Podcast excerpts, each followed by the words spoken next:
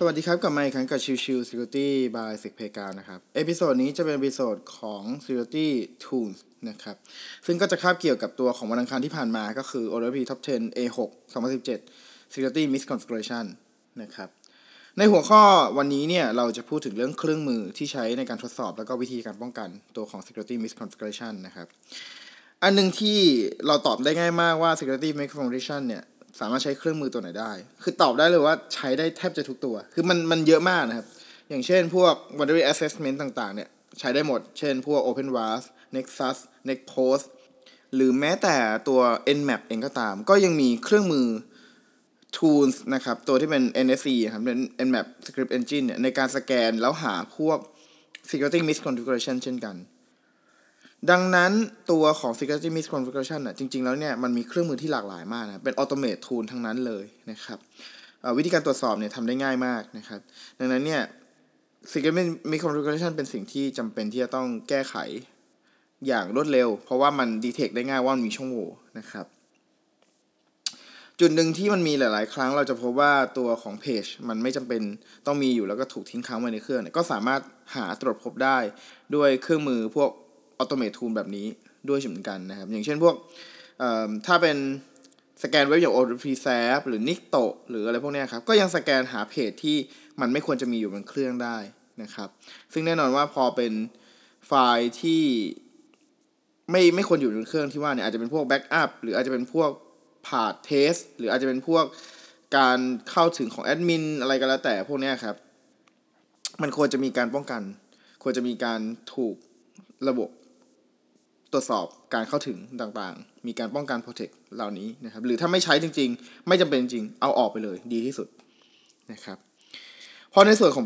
การป้องกันนะครับ จริง ๆ แล้วเนี่ยมันจะเป็นการทำที่เรียกว่า repeatable hardening process นะครับ คือเคยพูดไปก่อนหน้านี้แล้วเรื่องของ hardening เนี่ยคือการปรับเสริมแต่งเครื่องให้มีการ configuration อย่างเหมาะสมและปลอดภัยนะครับ สิ่งหนึ่งที่องค์กรหลาย ๆ องค์กรมักจะชอบใช้เพื่อจะทำเป็น repeatable hardening process เนี่ยก็คือการทำ imaging นะครับ คือการทำ image ใหม่สำหรับตัวเครื่องใด ๆ ก็แล้วแต่ที่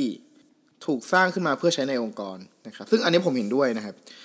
แต่สิ่งหนึ่งที่ก็เป็นส่วนที่ต้องระวังก็คือเรื่องของที่ว่า image เหล่านั้นเนี่ยก็ต้องมีการหมั่นตรวจสอบ แล้วก็มีการปรับปรุงแก้ไขให้ดีขึ้นอยู่เรื่อย ๆ เหมือนกันเช่นกันครับอาจจะเช่นทุก 2 เดือน 3 เดือน ทุกๆ quarter ก็แล้วแต่ก็ว่าไปครับ image เหล่านี้ควรจะมีการปรับเปลี่ยนแก้ไข เพราะว่าอย่างที่เคยพูดไปแล้วครับว่า Security เนี่ย มันมีอะไรใหม่ๆ อยู่ตลอดทุก ๆ วินาทีที่มันมีความเป็นไปได้ที่จะเกิดช่องโหว่ใหม่ๆเสมอ ดังนั้นเนี่ย hardening process หรือตัว image ที่เรามองว่าแข็งแรงในวันนี้ อาจจะไม่ได้แข็งแรงในวันหน้าด้วยก็ได้ ดังนั้นสิ่งสำคัญคือเรื่องของการปรับปรุงส่วนที่เป็น ส่วนที่เราคิดว่าดีแล้วเนี่ยให้มันดีขึ้นไปเรื่อยๆ ตลอดตลอดนะครับมีการปรับปรุงให้มันดีขึ้นเรื่อยๆ ตลอดนะครับ Image หรือก็คือตัวต้นฉบับของการ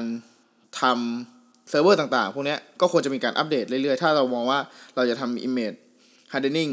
Process ไปเลยคือ ไม่ว่าใครก็แล้วแต่จะทำเซิร์ฟเวอร์ใหม่ต้องหยิบ Image ตัวนี้ไปใช้งานอะไรเงี้ยครับ Image ตัวนี้ต้องแน่ใจได้ว่ามันแข็งแรงพอแล้วที่จะให้คนเอาไปใช้งาน ดังนั้นสิ่งที่สำคัญคือเราต้องมีการอัปเดตมันไปเรื่อยๆ นะครับ นอกเหนือจากนั้นนะครับในส่วนของพวกที่เป็น Cloud Security นะครับ อย่างเช่นพวก S3 Bucket หรือ Google Storage พวกนี้ครับ จริง ๆ เนี่ย สิ่งเหล่านี้ก็ไม่ต้องตรวจสอบเหมือนกันว่า ไฟล์หรือข้อมูลใด ๆ ที่อยู่บนบนคลาวด์พวกนี้เนี่ย เรามีการปกปิดการเข้าถึงที่ดีพอแล้วหรือยัง มีการทำเรื่องของ Asset Control List ที่ดีพอแล้วหรือยังนะครับ เพื่อจะให้ ตัวของเครื่องมือหรือข้อมูลเหล่านั้นเนี่ยไม่ถูกเข้าถึงโดยผู้ที่ไม่ควรเข้าถึงได้นะครับ อันนี้ก็ฝากไว้นะครับ แล้วก็รวมถึงจริงๆ security misconfiguration นอกเหนือจากตัวของการ config ที่เป็นเซิร์ฟเวอร์แล้วเนี่ย ฝั่งของ client เราสามารถทำได้เช่นกันอย่างเช่นพวก security header นะครับ เราสามารถเซตตัวของเซิร์ฟเวอร์ให้มีการทำ security header ในการบังคับให้ user เข้าใช้งานเว็บไซต์อย่างปลอดภัย อย่างเช่นพวก